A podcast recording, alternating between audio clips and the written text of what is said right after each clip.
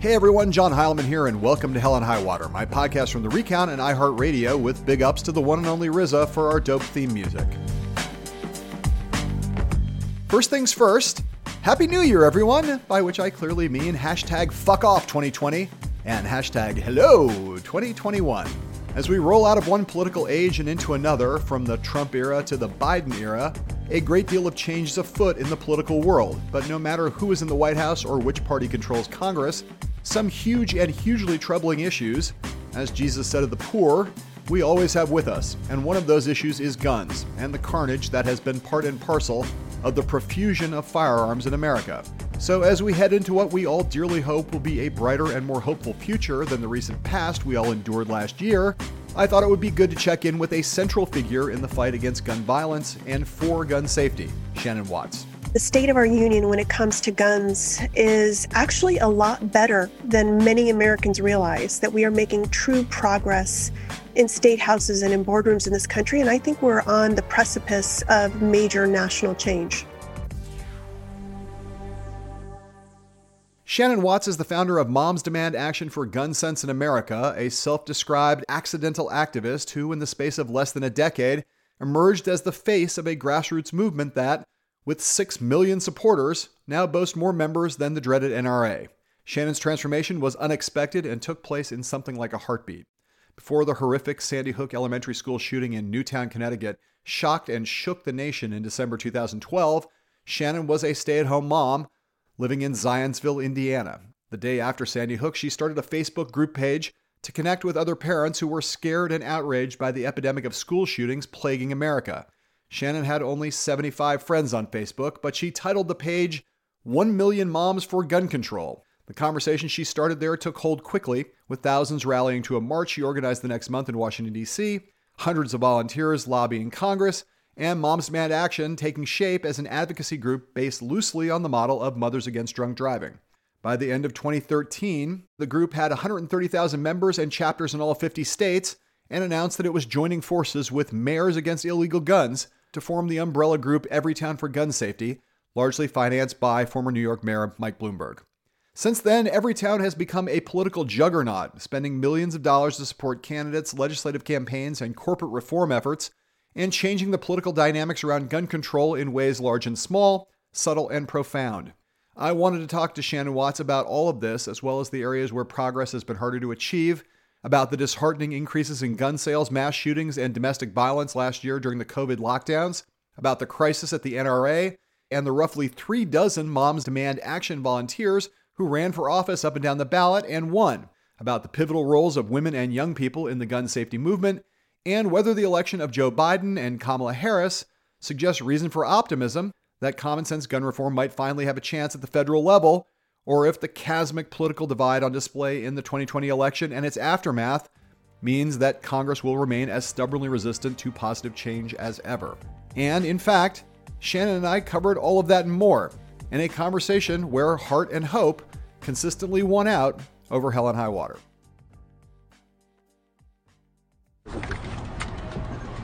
Just briefly, sir, can I just ask, is there anything in your mind that the president can do now to make this any better? Uh, what do you think? Um, you know the shit he's been saying. He's he's been calling Mexican immigrants rapists and criminals. Um, I, I, I don't know, like members of the press. What the fuck? Hold on a second. You know, uh, I, I, it's it's these um, it's these questions that you know the answers to. I mean, connect the dots about what he's been doing in this country. Um, he's not tolerating racism, he's promoting racism. He's not tolerating violence, he's inciting racism and violence in this country. So, um, you know, I, I just, I, I, don't know what kind of question that is. He's made, he's made, so that was Beto O'Rourke in a famously viral moment after the mass shooting in El Paso. And uh, one of the things that kind of contributed to his passion and his national profile on the subject of gun reform. And we are here today with Shannon Watts from Moms Demand and Everytown and all of those organizations that are trying to make the world better on this front. Shannon, it's good to see you. How are you doing? Oh, it's wonderful to see you. And, uh, you know, it's a new year and a new beginning. And, and I think that this issue will be front and center.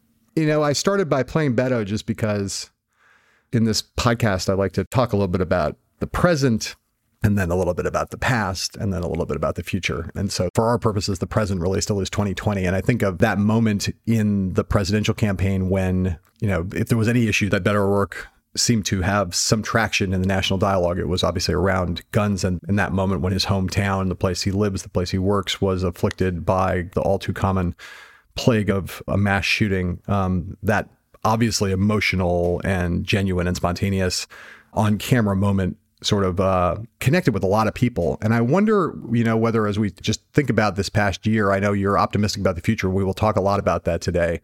2020 was a weird year in a lot of in a lot of ways. You know, among the many issues that did not really seem to ever really get litigated in the presidential campaign once we got into 2020 you know the issue of guns was not an issue that really was front and center in the presidential race at least right? I mean obviously joe biden and donald trump had very different positions on the question but it was not you know front and center in the way that maybe uh, that that maybe it could have been or should have been. And I wonder whether you're disappointed at all in the notion that another presidential campaign goes by in which this issue was not pivotal to the outcome or central to the debate uh, in what was obviously a, a big and important, maybe life changing election for a lot of people.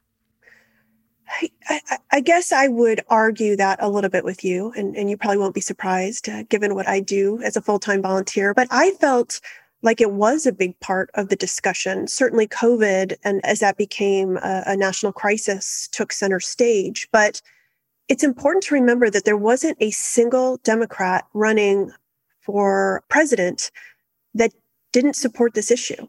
And in fact, they were competing with one another during the primaries to see who could be the best on the issue of gun safety. And that is a sea change in American politics. I, I think it's important to go back really quickly to 2010 when a quarter of all Democrats in Congress had an A rating from the NRA.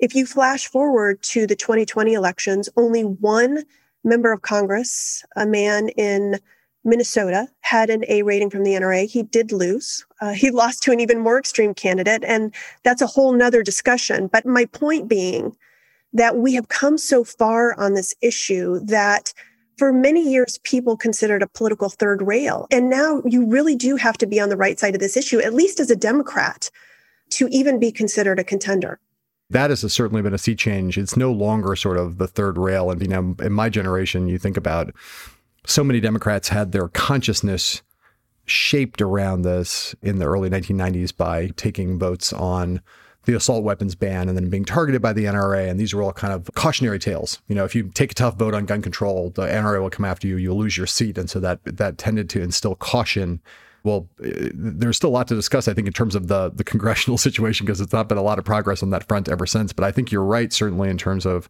how the playing field has shifted, and now, in at least in the Democratic Party, as you say, the competition is who can be best on gun control, gun safety, gun sensible, gun sense reform. You know, I said 2020 has been a weird year, and I guess I just want to get your sense of it. I mean, I've been looking at these statistics and I don't know what I thought would happen in COVID. I mean, if you had asked me, there's going to be a giant pandemic in America, what will happen to the question of mass shootings? What will happen to gun homicides? What will happen to gun ownership? I don't know that I would have surmised that what did happen would happen, um, which is that everything went up. Like everything went up, right? I mean, even the things that you don't think should have gone up, like school shootings, because there were people in school. There's more school shootings, more mass shootings, more gun homicides, more domestic abuse, more like there's not a metric by which 2020 wasn't an off the charts bad year when it comes to guns. Was that what you expected when we went into lockdown? Yes, absolutely. Look, we have 400 million guns in this country and very few gun laws. And we now look back on those first few months of the COVID crisis and can see that there was a historic number of gun sales, many of those to first time buyers who may live in states that don't require permitting or training.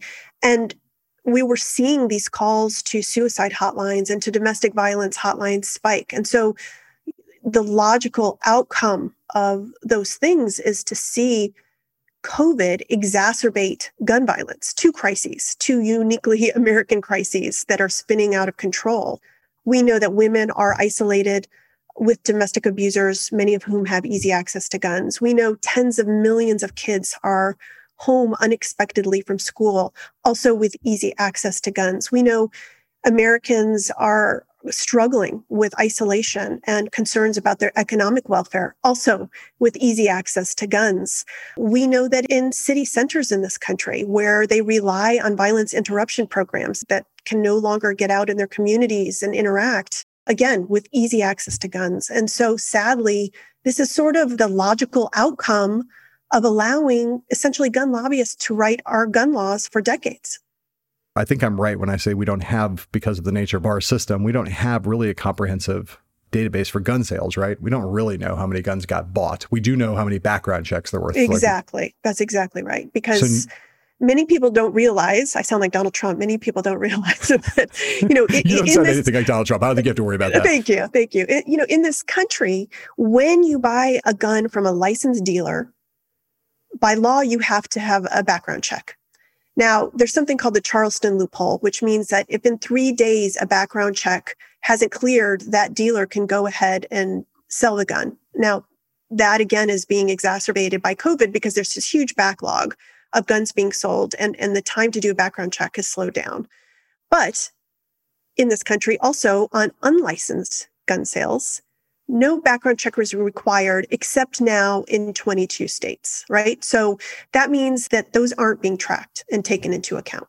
I don't think we have a complete number for 2020 yet, but I think at the end of November it was 32 million some background mm-hmm. checks, which is a record setting number. And as you say, I think a lot of you know, from what you can tell anecdotally, at least a lot of people are first time buyers. And obviously that leads to a lot of unintentional shootings. And you're not just talking about murders and other acts of, premeditated violence. You're talking about suicides and a lot of unintentional shootings that take place. And that's obviously been a huge problem. Again, I say the statistics are all up. There's another problem though, right? Which is why do you see an explosion in, in firearm acquisition and background checks? And, it, you know, there was a, a part of our political spectrum that chose to uh, seize on the pandemic to try to drive the rhetoric of fear. I mean, it's the NRA most visibly, but you know, a lot of gun rights advocates whose attitude is, you know, we'll use pretty much anything to try to scare people. They're coming to take your guns, which is a very common rhetorical trope uh, of that crowd. But in the in a moment of trauma, in a moment of national crisis, that's their go-to move, right? Try to scare the shit out of people and say you got to stockpile your guns because we don't know when we're going to get out of this lockdown and we don't know what's going to happen next. And there's a oppressive government and you don't know when they're going to come and try and take your guns. You need to be safe. And so go get your guns. And that works, right? That has been an effective rhetorical posture for the gun rights lobby for a long time. And it was during COVID, yes. it seems to me. Yeah. Uh, you know, every country is struggling with this COVID crisis and keeping it in check. Only America has simultaneously given all of its citizens incredibly easy access, unregulated access to guns. And that's a, a recipe for disaster. And we have seen the NRA engage in this kind of rhetoric for decades. You can go all the way back to Hurricane Katrina and see gun lobbyists saying the only solution to natural disasters uh, is to be armed. Uh, we saw it after the hurricanes in Texas, where gun lobbyists were actually able to go into the state and loosen gun laws to say, okay, well, you don't need a, a, permit of any kind to carry a gun in the wake of natural disasters. And so when COVID happened in this country, you know, the gun lobbyists saw dollar signs and we saw them put out ads and uh, amp up the rhetoric around the need to be armed. And they were able to get gun stores to be considered essential businesses in many places. Uh, the ATF allowed curbside gun sales. And when you think about it, you know, if you step back, it's insanity. And yet, that again is what we've created in terms of a political dynamic in this country where the special interest is deciding what our gun laws should be. Yeah. You know, so much of our politics are driven by the rhetoric of fear. But it's it, in this particular occasion, you already have so much fear and for completely natural uh, and and predictable and in some cases legitimate reasons. I mean, people are scared in the middle of this pandemic. People were scared for a lot of reasons in the course of 2020. A lot of them make a lot of sense, and you see people who want to stoke that fear and then capitalize on it. As you said, you know that crowd sort of had dollar signs in its eyes, and yet. I've heard you say, and I've heard others say, you know, even as we've seen this rush towards gun ownership in a country that loves guns and there are, there are a ton of guns already. It's kind of amazing to, to think that somehow 2020 was unusual by our normal standards. But I, I said against that, this was not a great year for the NRA, right? This has not been a year in which, I mean, by some measures, by some political measures, the NRA is more on its heels than it's been, I think, in my lifetime covering politics. You know, its dues collection is down. Wayne LaPierre is under investigation by the IRS for tax fraud. You've got Letitia James, the Attorney General in New York, has launched a civil suit against the NRA. And then there's the larger political shift you talked about before, which is that people in the gun safety, gun sensible gun reform cause, but people in the movement have are on the front foot, right? And so to just talk a little bit about that, about what has long been a David and Goliath struggle, mm. um, kind of in the cliche, it's not quite like that anymore. It's starting to seem like a little bit more of a fair fight. Oh, absolutely. I mean, first of all, the NRA's calculus, the gun lobby's calculus, uh, their return on investment has been dwindling over the last decade on their election spending. So you've got that to begin with. And then you can see year after year, uh, like what happens to so many special interests. They got so much power and wealth that they began to think there was a different set of rules for their organization. And there was a lot of self dealing. You know, we know they're under investigation for, for potentially being a foreign asset. Wayne LaPierre was spending tens of thousands of dollars on Italian suits and private jet travel. Uh, this is not how a nonprofit organization behaves. Certainly, they were acting with impunity. And they are under investigation on many different fronts, but they're also in many ways broke. They have spent tens of millions of dollars on legal fees alone because of these investigations. And if you look at the bet they made on Donald Trump, they spent $30 million on his campaign in 2016. They really thought that they would turn right around and pass their priority gun legislation, which was really two things concealed carry reciprocity, which means the lowest common denominator in a state to get a gun permit would apply to the entire country, right? right? It, would, it would essentially upend states' rights. The second thing they wanted to do was to deregulate silencers, which they laughingly uh, referred to as the Hearing Protection Act. Sorry. and I'm, it's not a laughing those, matter, but it really it's it's I, at this it's so absurd that you can't yeah. help but laugh or else you'll cry. God forbid you wear, you know, earplugs. But they failed on both fronts. It's really important to remember that that we got so good at playing defense since 2012 that we were able to stop a Republican president and a Republican Congress from passing the gun lobby's priority legislation and they've given tens of millions of dollars to these lawmakers. And so that is in many ways what is the beginning of the end of the NRA, I think, as we know it.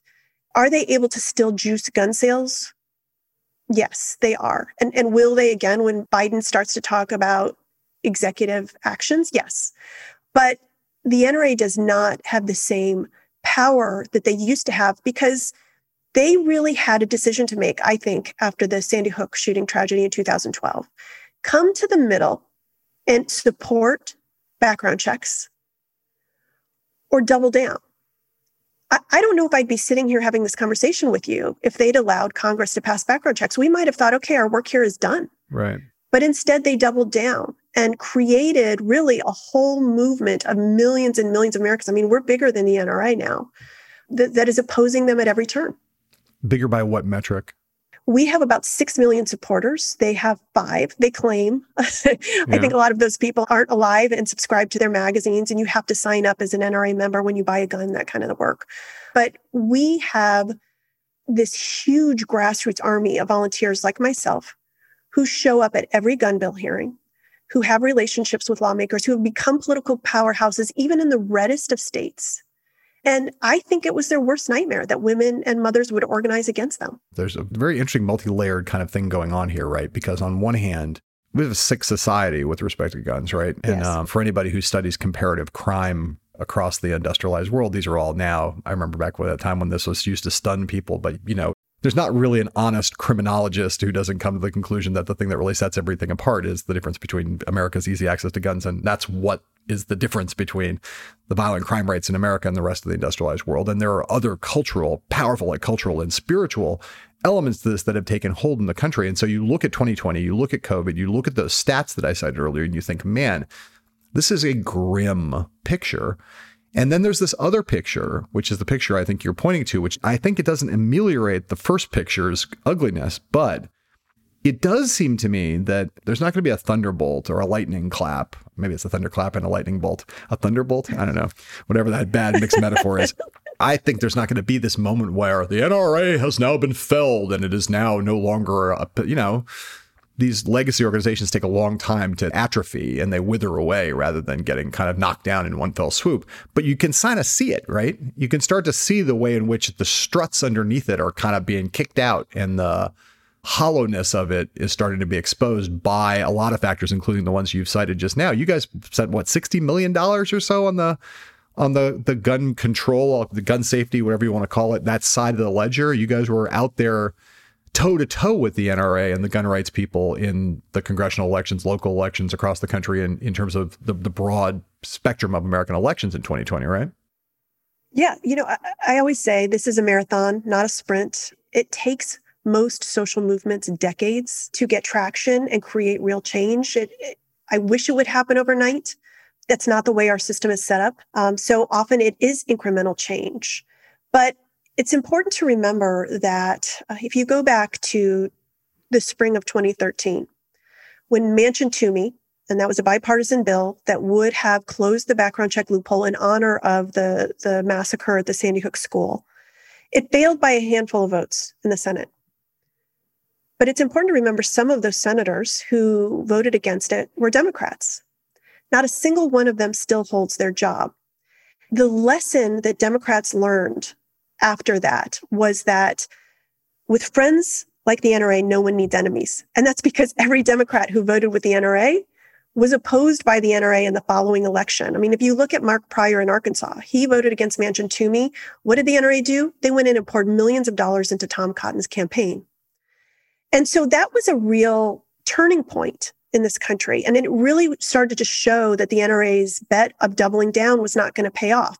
So what did we do? We had just started as an organization a few months earlier. And, and again, we could have said, okay, the country isn't ready for this. The timing is wrong. Let's go back to our normal lives. And instead, what many of our brilliant volunteers did was to pivot and to say, okay, Congress isn't going to do this. But there are governors who will.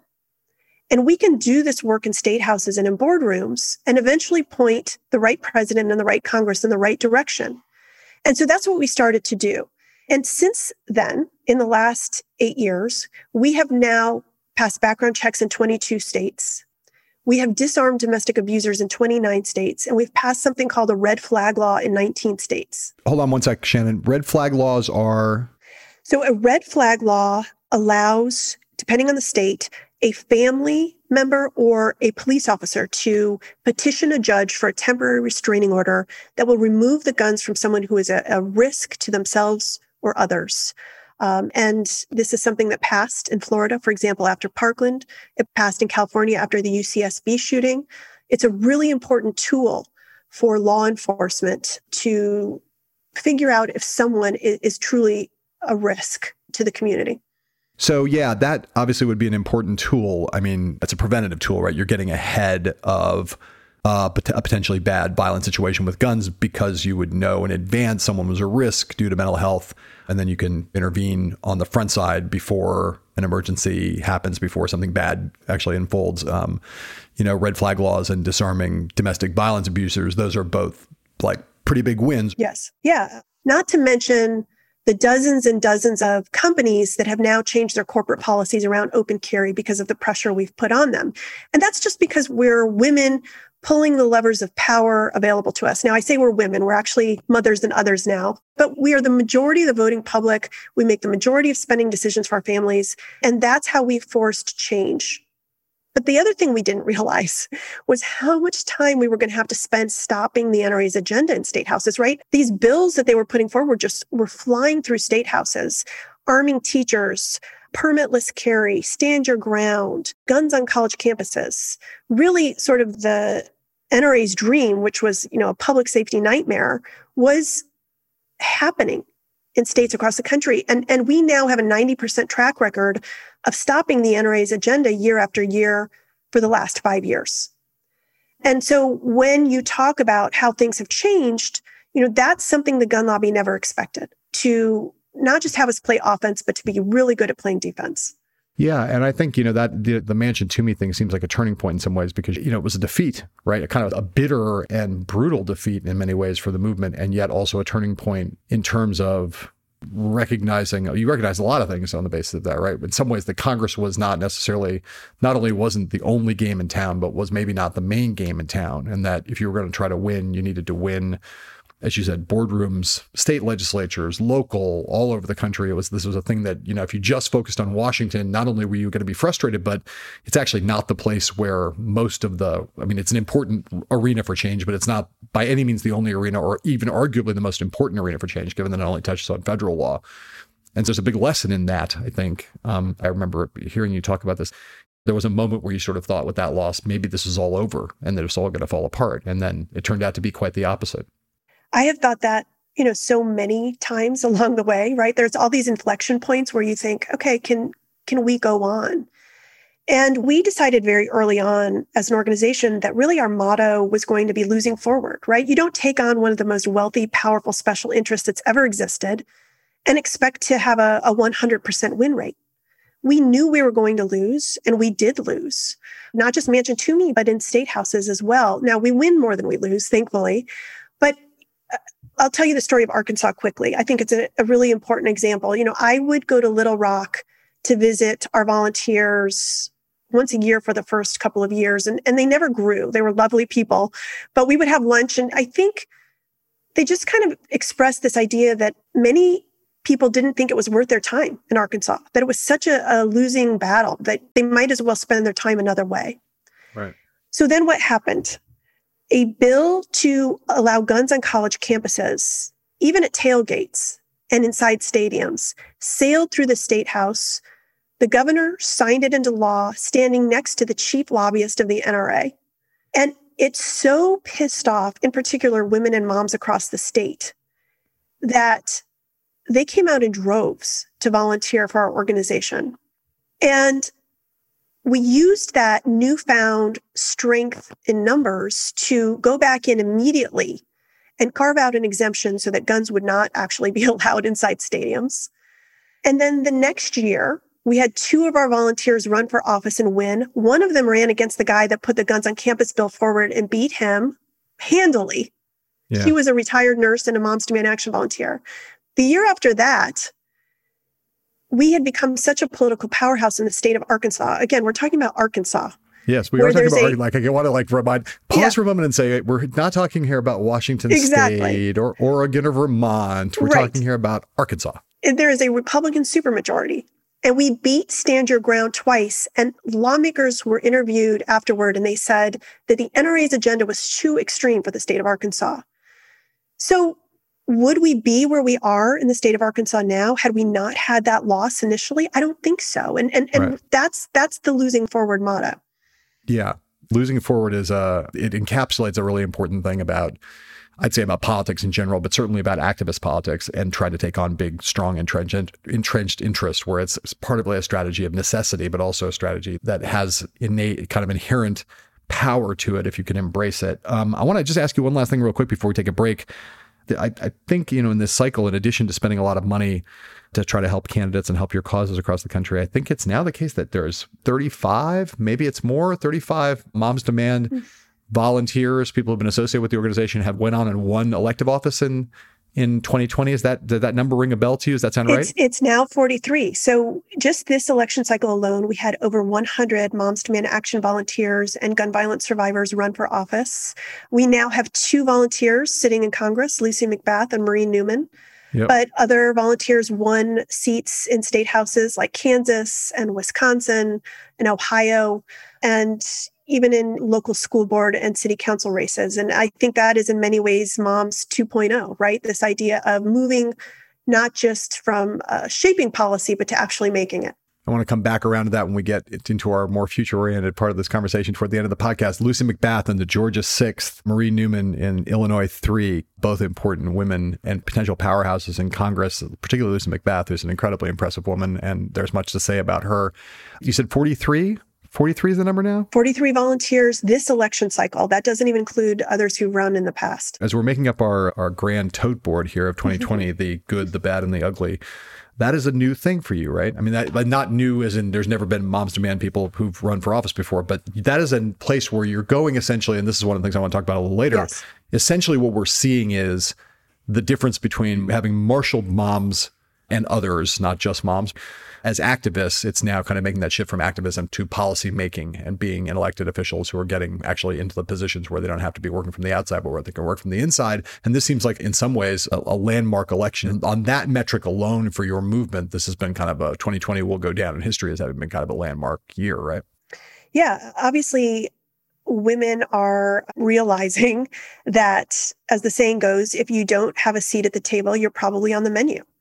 And women only make up about 17% of the 500,000 elected positions in this country. And what happens when you become a Moms Demand Action volunteer is you spend a lot of time in your state house and you realize that these are not rocket scientists. 80% of these lawmakers are men and they don't necessarily care what you have to say, nor are they geniuses. And if you are someone who is caring and compassionate and concerned, then you are more than qualified to hold elected office. And so I think it is a logical jump to spend all of this time as an advocate to say, you know, I, I can actually be a lawmaker.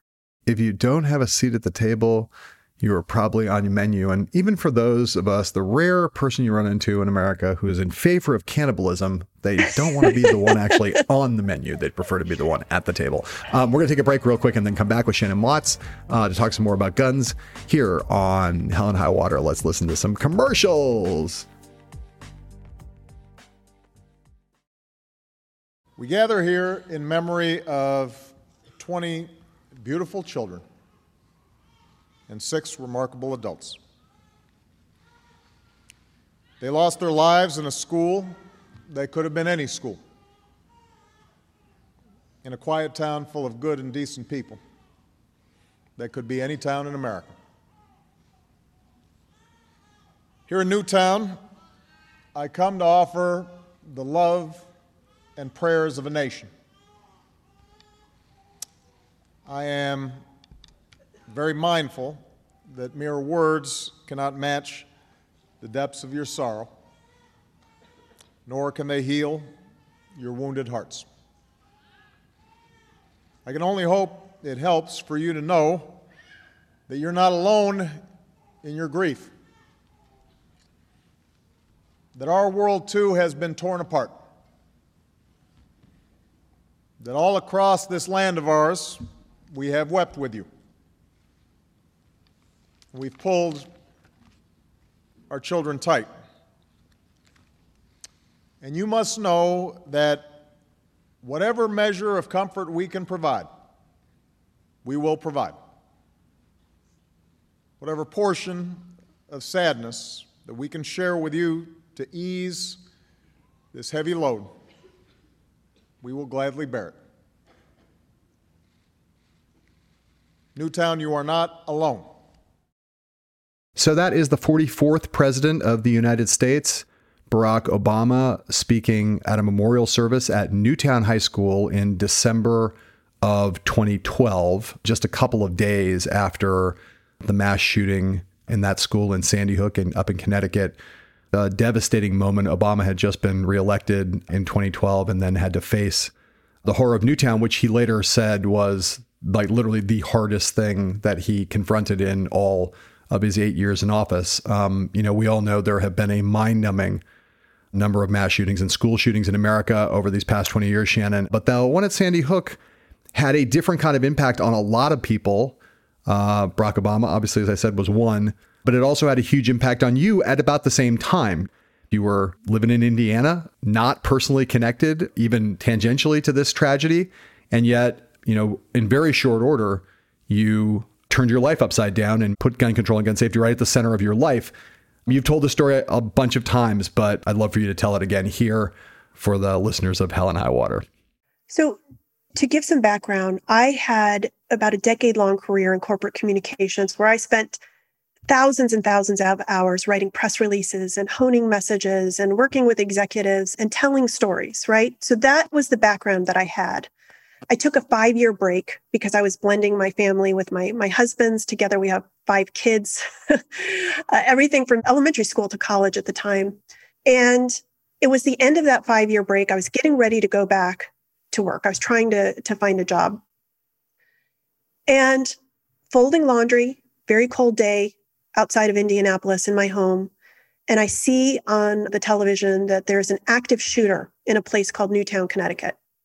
And it's right before the holiday. You're seeing this footage of, of children being ushered out of the school crying, families showing up in the parking lot, terrified and devastated.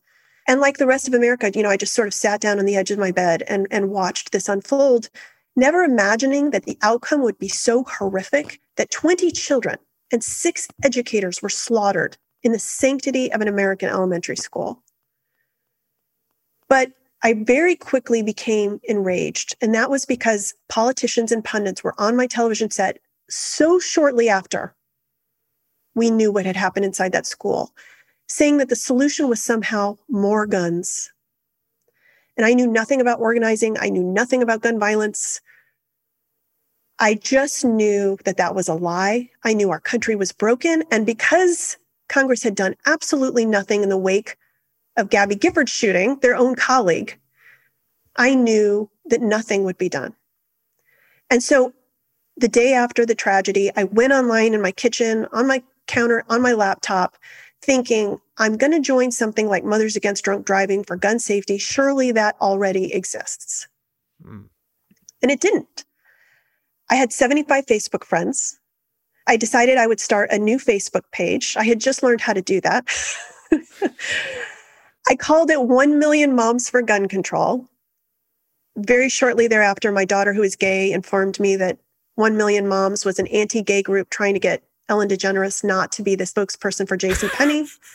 Uh, and then I got a call from a congresswoman who said, if you have the name gun control in your organization's name, we will never be able to work with you. Uh, so our name changed quickly thereafter. But I started this Facebook page and it was truly like lightning in a bottle. You know, you hear about that on social media. And somehow, at least one of my friends, 75 Facebook friends, connected me to others and on and on and on until within a week, you know, I was on the front page of USA Today. So clearly this was something that was needed, something that was necessary. And, and so many others had that same idea that day. So here's a, a, number of things about this story that I find, you know, fascinating, right? I mean, the audacity of someone who does not have a background in activism, did not really know how to use social media, who is not someone who's an expert in this area, who had not even really been personally affected by this in the sense that you weren't like a mother of a, a, a victim of a, sh- of a, of a school shooting or, or of a mass shooting to just suddenly be like moved in the way that you just described. And again, the audacity, a million. You know, here we go, a million. I'm, you know, I'm just going to do this, and I'm not. I'm really not mocking. I find it like everything about the way in which you undertook this was sort of like it was an invitation to naysayers who would have said, you don't know what you're doing. You're not qualified. You don't have the credentials. You're not really connected to this. Who are you, lady? They you know, did say who, that. What gives you the right to do this? And it's a waste of your time. This will never change. This is foolish. You're an amateur. There's a million and not totally unreasonable objections to you undertaking this in the spirit that you undertook it. And your attitude was, and I know you will will not say this, but I will say this for you, which is like, fuck you. I care about this. I'm doing this and I'm going to do it my way and I'm going to see what happens. The chutzpah of it, and, and I say chutzpah in the most admiring way possible. I don't know where did you get, I mean, it's the thing I most want to understand about you in some ways is like where that came from because most people would have been afraid. And your attitude was to all of those objections was, thank you very much. I'm doing this anyway. I, I think it's a few things. So, first of all, there's something to be said for naivete. I had no idea what I was embarking on. None. Right. And look, if I had known immediately, I would get death threats and threats of sexual violence to me and to my daughters, that I'd have to travel uh, with a security guard and use an alias for the next eight years. Uh, would I have done this? I'd, I'd like to say yes, but I think there's some benefit to to have been very naive. The other piece of it is, I think it's just part of my personality that if you tell me I can't do something, I will double down. It's why I've been able to ignore those kinds of threats, I think, and stay focused. And I would say that the third thing is that I had this outpouring of support from brilliant, mostly women across the country, perfect strangers who said to me, I will help you. I will bring the skill sets that you don't have to the table and we will get this done together. And I just have always felt that incredible support. And, you know, I talk about this in, in my book where every obstacle that existed was removed. And I'll just give you an example. In the early days, I can't even tell you how many trolls would invade our Facebook page, right? Uh, these right. the families from Sandy Hook would be so kind as to give us private photos from their families to continue the fight on this issue. And, and at that time, it was really to fight for Manchin Toomey. And yet, trolls would say the most disgusting, horrible things. And I would spend hours of my day while I was trying to get this organization off the ground banning and blocking and deleting trolls and their comments. And I can remember I was laying on the floor uh, of my closet crying because I just didn't know how I was going to keep all this up. Plus, you know, I had five kids. And I got this call from a woman who said, I am in Indianapolis. I'm disabled. I'm home 24 hours a day. I notice you have a lot of trolls on your social media. If you give me your passwords, I'll just spend my day blocking and, and deleting them. And that's exactly what she did for years. And it's things like that that made this possible. There's another thing that made it possible. I, I think you happen to have been really lucky in terms of the timing, right? You know, if you had done the same thing three years earlier or three years later, you would have either been too early or too late. But yep. you happen to hit that moment. You know, there was a, a critical mass of people out there, a genuine silent majority who were ready to be activated by the right kind of movement with the right kind of structure and the right kind of approach. You know, I think the other thing is reading Fight Like a Mother is the book. You mentioned your book, and I'm going to say it again for those anybody who doesn't know it. It's called Fight Like a Mother, which is a great double entendre. You should buy the book just so you can have a book That's that right. says Fight Like a Mother on your bookshelf. You know, you're really in tune with a bunch of things that are very, again, as far as I know, although you had some political background uh, and worked in things that touched on politics in your life, you were not a grassroots organizer or you know a, community organizer like Barack Obama by training, right? But there's a lot of the stuff that you've done that it's really in tune with how you work grassroots now in this world, right? And there were things you didn't necessarily know that much about, as you said about social media, but the embrace of social media, the embrace of voluntarism, the kind of understanding of how numbers um, in a world where we're constantly quantifying everything all the time now and the way in which you went about doing this was very much in sync with the new kind of model for how to mobilize change in this wired up connected world that we have that allows for a certain kind of social mobilization and, and activism that wasn't really possible you know not that long ago these yes. things would have been fanciful and you happen to come along and it's like like the right moment I, I always wonder how mothers against drunk driving did it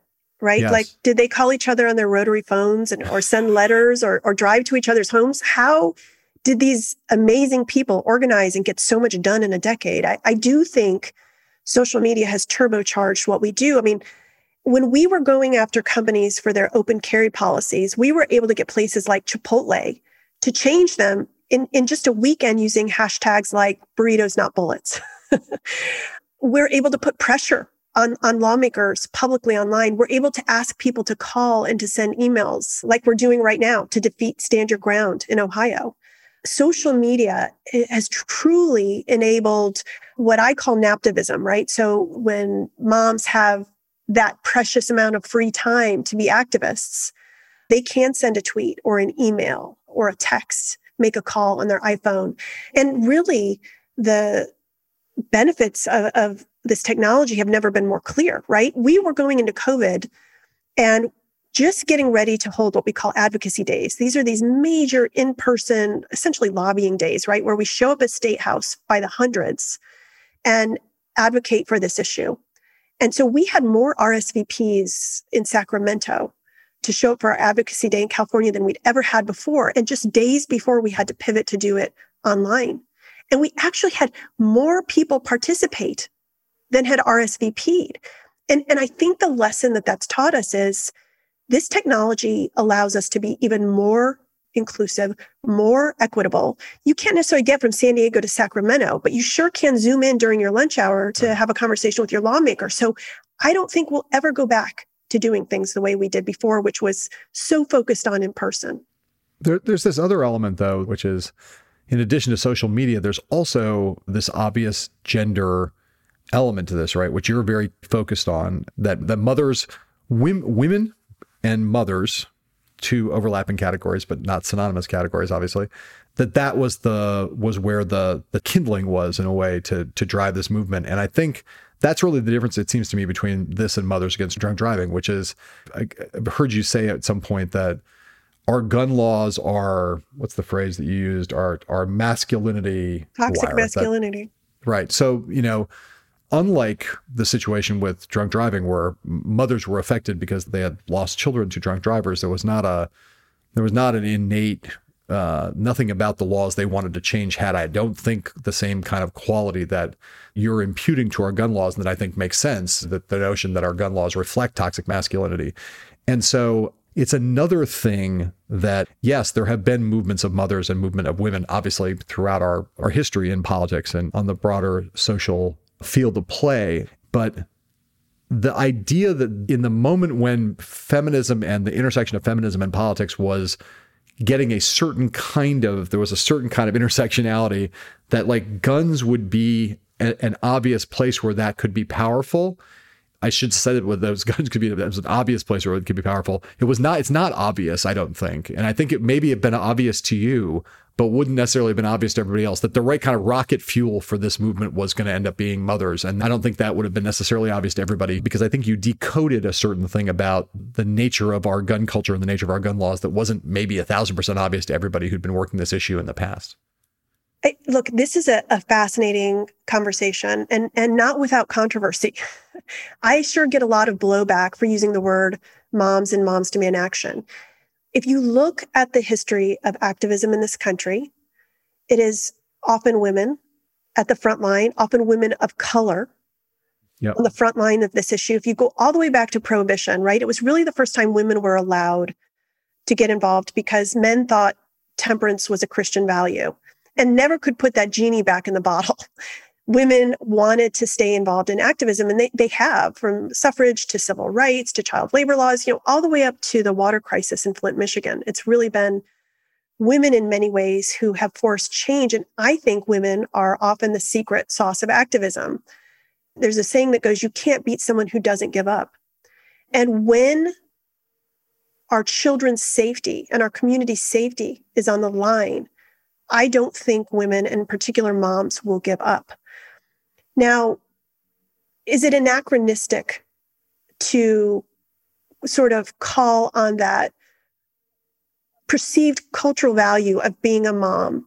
Sure. In a perfect world, women would advocate just as being women. But when you look at the fact that 80% of the lawmakers are men in this country, yeah. and that women have certain levers of power they can pull, and that men are innately afraid of mother figures, it, it has been powerful. And it's why, yeah. you know, everyone from the president to, to a member of Congress to people in their state houses call and ask for dozens or hundreds of our volunteers to wear their red shirts at their events. That is why, because there is something intrinsic about a mother fighting for the safety of her family or community that is powerful. Will that always be the case in this country? I hope not. I, I yeah. hope we hold 50% of the positions of power.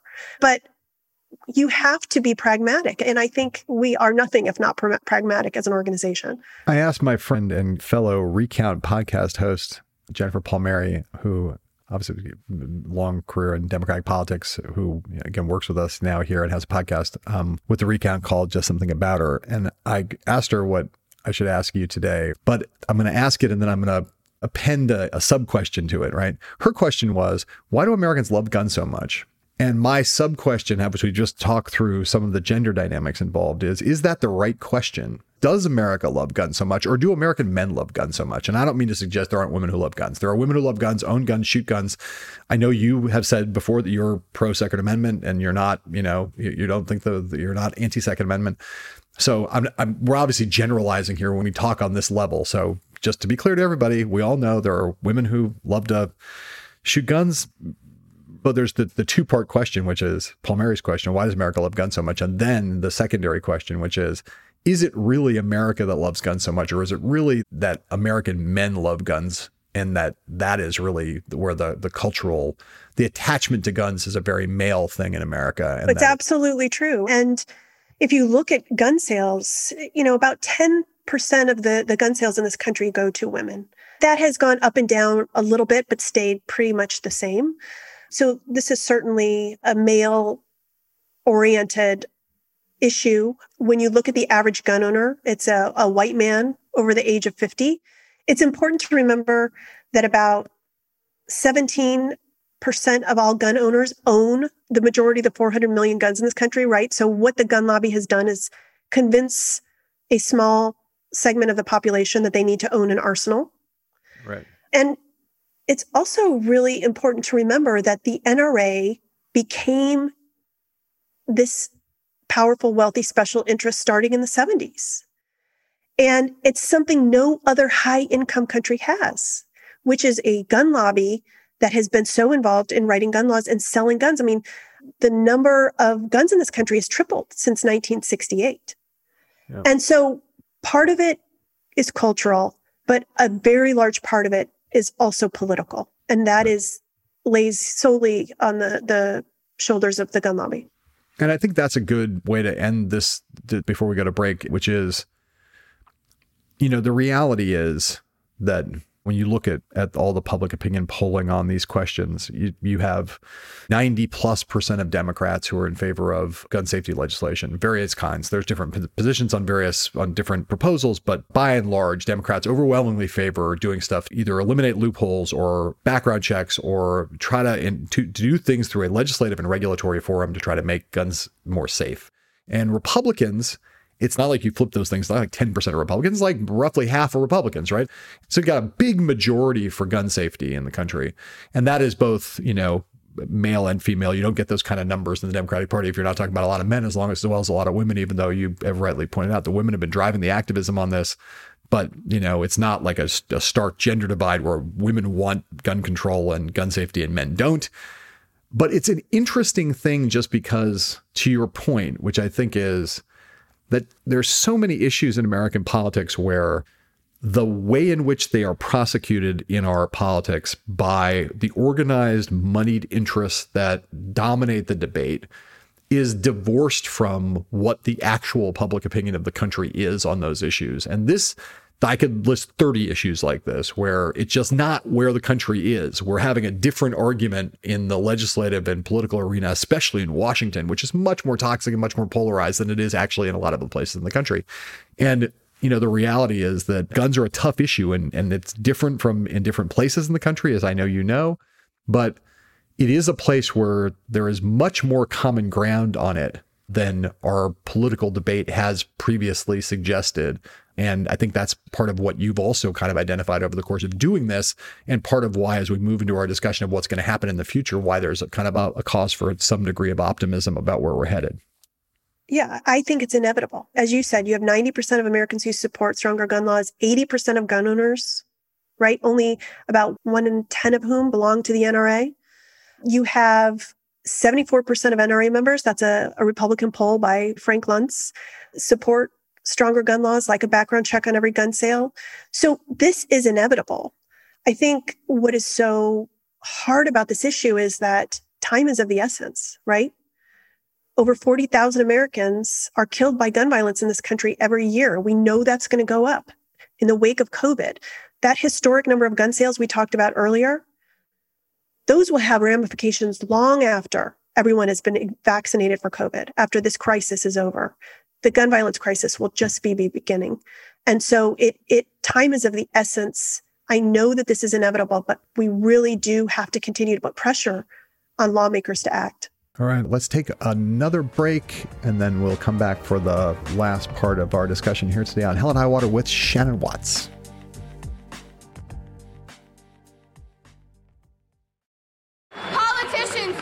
sit in their gilded House and Senate seats funded by the NRA, telling us nothing could have ever been done to prevent this.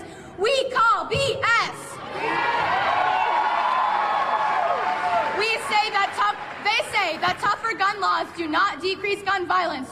We call BS. They say a good guy with a gun stops a bad guy with a gun. We call BS. They say guns are just tools like knives and are as dangerous as cars. We call BS! No, they say that no laws could have been able to prevent the hundreds of senseless tragedies that have occurred. We call BS! That us kids don't know what we're talking about, that we're too young to understand how the government works. We call BS! If you agree, register to vote, contact your local congresspeople, give them a piece of your mind. And that was Emma Gonzalez giving a very famous speech that she, uh, still a high school student, gave at the March for Our Lives in Washington, D.C.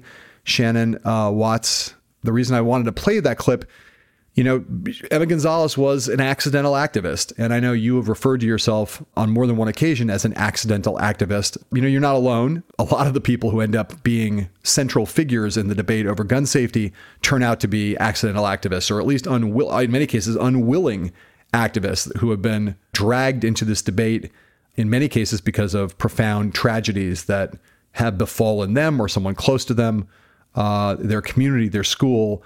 And in this case, these kids who had been at Marjory Stoneman Douglas High School in Parkland, Florida, they became big, big, and really important and very influential voices in the debate after the mass shooting there. Emma Gonzalez captured in that speech something uh, really important. First of all, like you got to love anybody who stands up and calls BS.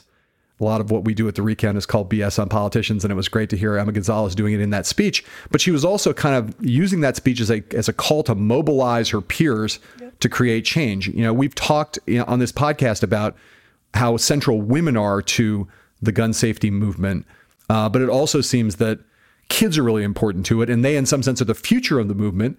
And one of the reasons why it could have legs into the future, you know, we've talked about a number of reasons for hope and optimism around this movement over the course of our conversation today. You know, we know that kids do not love politics, but on issues that they care about, they can be passionately and powerfully engaged. You think about obviously the environment is a good example of that, but guns are another. So I'd love for you to talk about the role that you see young people having in the movement for gun control and gun safety and gun common sense in the future, or what you think the role of this generation, this young generation will be moving forward? You know, we had a, a pilot program called Students Demand Action that existed in 2018. And then after the Parkland tragedy, I mean, it just took off. And local groups, just like Moms Demand Action, were formed all over the country. And I have been so impressed by their activism. You know, they have over 400 local groups now. Students Demand Action is one of the largest student led gun violence prevention organizations in the country. During the COVID crisis, you know, they are sitting at home with all this uh, free time on their hands and, and they've spent it working as activists. I mean, they registered over 100,000 new voters during this election cycle. And I think it's so important that they do activism differently than my generation does. They're much more savvy. They use different social media platforms it's going to be really important. We talked about Mothers Against Drunk Driving. They still exist. Even after you you win, you have to protect those wins.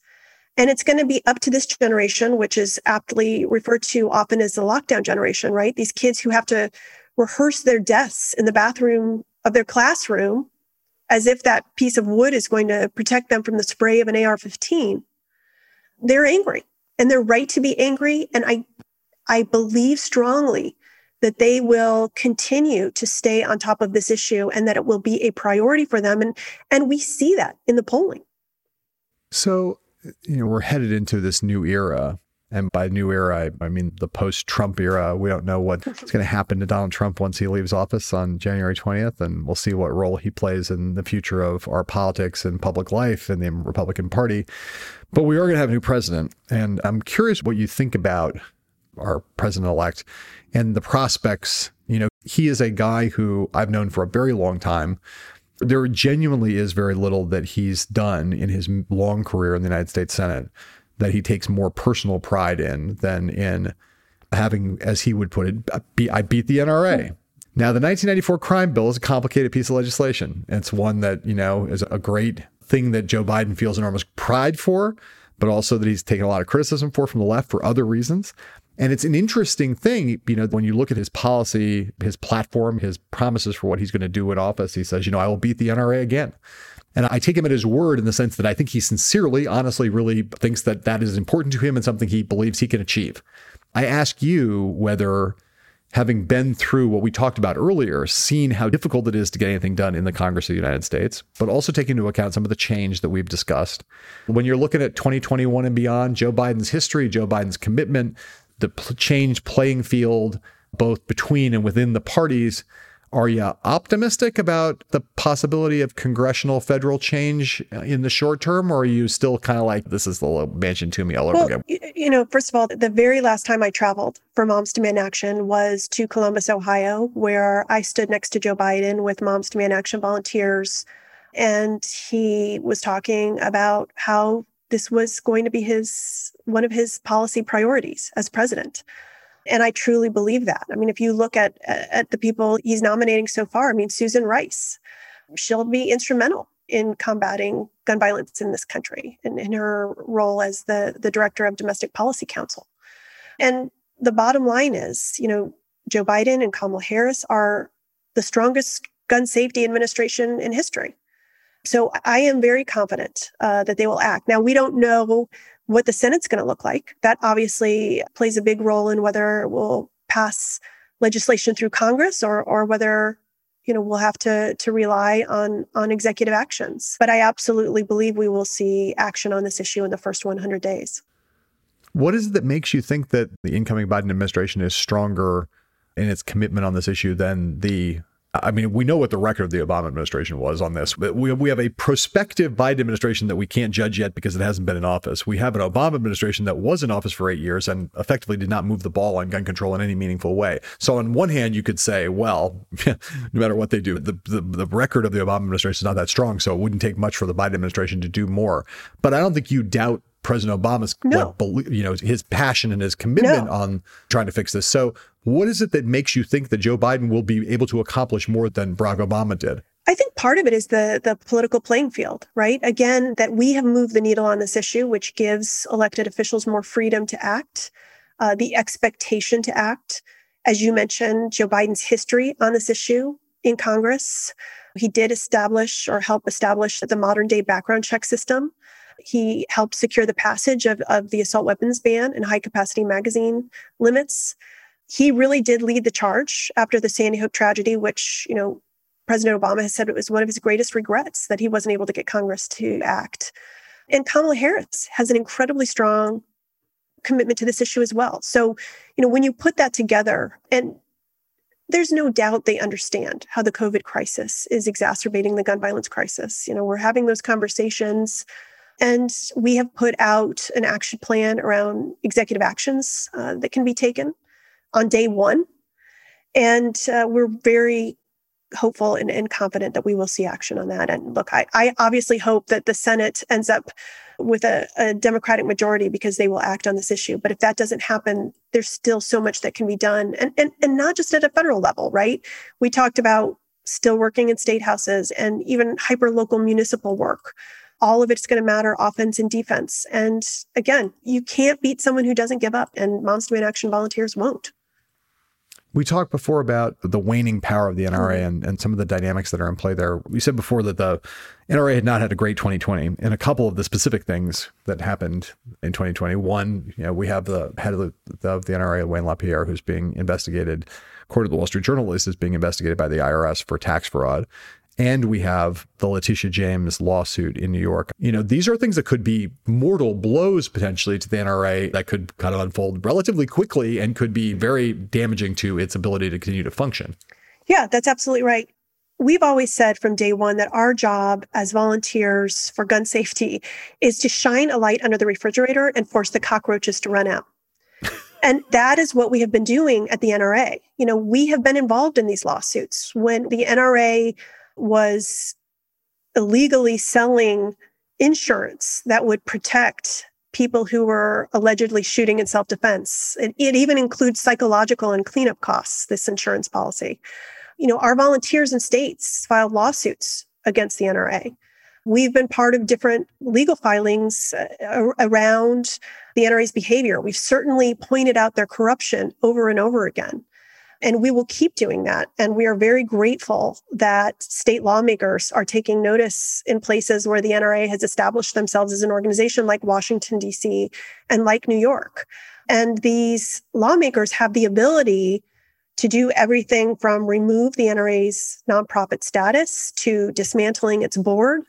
And we're starting to see that have an impact even on the inside. I mean, if you look at NRA's reelection, which just took place, it was not unanimous by media accounts.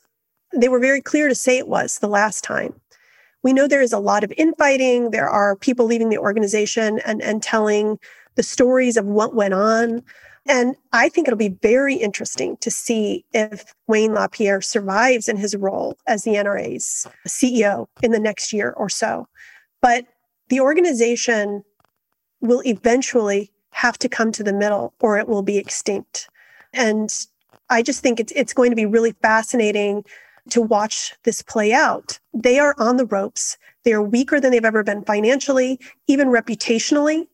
And the A rating they give out is really a scarlet letter. It's no longer a badge of honor. When you think about the ominous future for the NRA, there's the brighter, more encouraging future for Moms Demand and, and Everytown and all the organizations you're part of. I saw you're a, you're a board member on this group called Emerge mm-hmm. America, right? Which is about trying to get women to run for office, basically, and trying to increase female participation and women who are going to run for public office and help them to win public office. And we talked a little before about the success that Moms Demand volunteers have had, increasingly, you know, making that shift from activist to policymaker when I think about your the organizations you've been part of, but particularly the Moms Demand group, I think like what's the future of Moms Demand? The future of Moms Demand is Lucy McBath, mm-hmm. right? That's like that is the she is kind of state of the art Moms Demand volunteer, African American woman from Georgia, a blue a red state who runs gets elected to Congress, makes the transition from activist to policymaker. She's kind of like the shining exemplar of what your the the next phase in where you want to go, right? Lucy is such an incredible force of nature and such a hero to me. You know, I I met Lucy in the spring of 2013. Her son Jordan Davis was shot and killed just right. 17 by a white man who said his music was too loud at a Florida gas station. He was killed just weeks before the Sandy Hook school shooting tragedy. Right. And maybe because her dad was a member of the NAACP, he was actually an official there and an, an, activist. And maybe that's where it came from. But she immediately became an activist on this issue where she lived in Georgia. Right. And I had a phone conversation and I said to her, Will you be a Moms Demand Action spokeswoman? We were like four months old and didn't have any money to give her. And I didn't even know what that title meant. I just knew that Lucy was such an important voice. And she said yes. Um, our volunteers, because of her trials in Florida, I mean, that's why we have such an incredibly strong chapter in that state. She went through two trials. The first was a mistrial, the second, the killer was convicted of murder.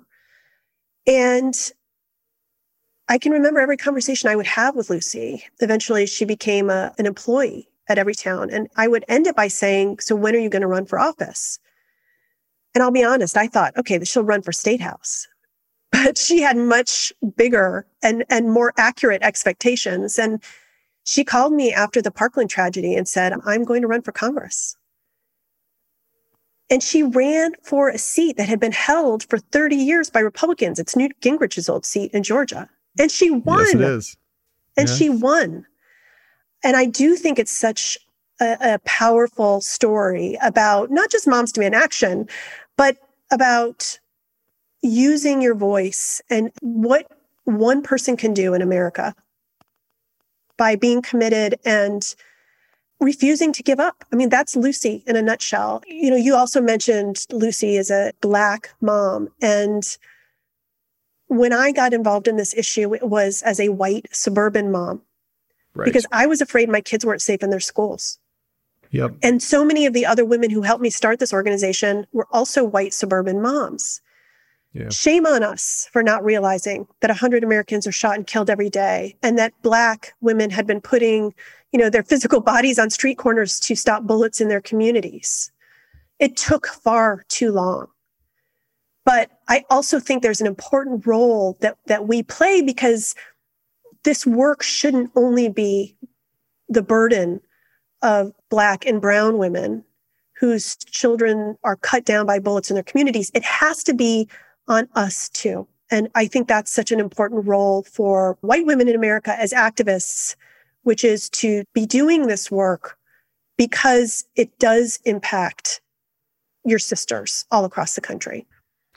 It seems like Lucy, in some ways, was a been a an exemplar in a lot of ways, but one of the things that she did was kind of to help diversify your movement in some ways, right? Lucy, it seems like has was a powerful catalyst for change within Mom's Demand, and in addition to all of her other accomplishments, I just find her just an insanely impressive, uh, insanely impressive woman with an incredible story, and who's rapidly turning into a powerhouse on Capitol Hill. She's going to be an incredibly interesting career to watch going forward, and I wonder you know, as you watch her, I'm sure you've been asked this a thousand times, but I'll ask you is there a future run for public office in the future of Shannon Watts, either near term or long term? Is that something you want, something you'd contemplate, something you could never tolerate?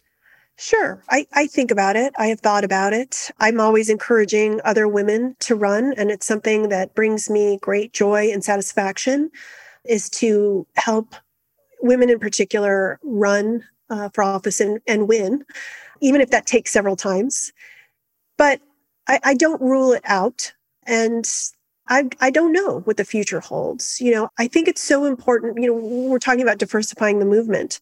And I do think that it is important that other women, Black and Brown women, younger women, also have a, a, a voice in this organization, in this movement. And another lesson I've learned is that that work never ends, right? We were doing a really good job, thanks to Lucy and, and others' help, of diversifying our policy portfolio and also our organization internally and externally. And then, you know, the Parkland tragedy in 2018 happened, and we almost tripled in size overnight because so many Americans wanted to get off the sidelines. Yeah. And what did those people look like who came into the organization? They look like me. And so that work started all over again, right? So the, yeah. the work never ends. But I guess that's a long way of saying, you know, I, I won't do this work forever. And what's next? It runs the gamut of uh, running for office to starting a shade garden. I'm just not sure. Did you say starting a shade garden? yes. I don't even know what that is. What's a shade garden? You, you don't have any sun in your yard, so you start a garden that will grow in the shade. Ah, okay. Sounds like a rock garden to me. Uh, all right. Let me ask you one last question, then I'll let you go. If you were queen, if I were queen, if you had the ability, like fiat, I know what your legislative priorities are at Mom's Demand, but I, am curious, if, like if I gave you fiat and you could do three things that would most uh, directly, tangibly, and immediately affect this issue that you care so much about, what would those three things be if you were queen? First, I would pass the legislation we were talking about before at a federal level background checks, red flag laws, disarming domestic abusers, closing loopholes that allow easy gun sales to people who shouldn't have them. The second thing I would do is to fund city gun violence intervention programs. They are so desperately needed. Our volunteers work all across the country to unlock that kind of funding at a municipal and at a state level, but we need those programs now more than ever. And the third thing I would say is that we would require secure gun storage. We've talked a lot about drunk driving. If you go back to the 80s and someone would drive drunk and kill their family, people would say, What a horrible tragedy. That person has suffered enough. We can't punish them. And then Mothers Against Drunk Driving came along and said, wait a minute, you know, laws are the moral underpinning of society. We have to change this or this will keep happening. Flash forward to 2020, it's the same thing with guns. If I leave a loaded gun on the counter and my kid or someone else gets it, you know, it's a misdemeanor and a $400 fine if there's a death or injury. And we've got to talk more about secure storage. We've got to ask the question when we send our kids to play dates and families' homes and when you look at school shooters in this country, most school shooters are students and they have easy access to guns in their homes. So secure storage, I think, would be the third thing. It seems like all of those things, if they were to come about, they would all be things that would have a manifestly positive impact. and none of them seem that wildly fantastical. I thought at least one of these would be like a a more fanciful notion, but those are all pretty practical and pragmatic and and should be achievable. Maybe we'll get lucky. Maybe after this, after 2020, this horrific, as we exit this horrific shit show of a year and we head towards this brighter, more optimistic future that you've been sketching out today, maybe all three of those things that you just named will not be like sort of fantasies. They'll just become common sense and we'll get them done. They will in state houses. We just need uh, the federal government to do it. Um, Shannon Watts, thank you. Thank you. Hell and High Water is a podcast from The Recount and iHeartRadio. Thanks again to Shannon Watts for being here. If you like this episode of Hell and High Water, please subscribe to the podcast and leave a nice rating for us in the Apple Podcast app. It helps people to find out what we're doing here. I am your host and the executive editor of The Recount, John Heilemann. Grace Weinstein is a co creator of Hell and High Water. Aaliyah Jackson engineered the podcast. Justin Chermel handled the research. Stephanie Stender is our post producer. Sari Soffer is our producer and Christian Fidel Castro Russell is our executive producer.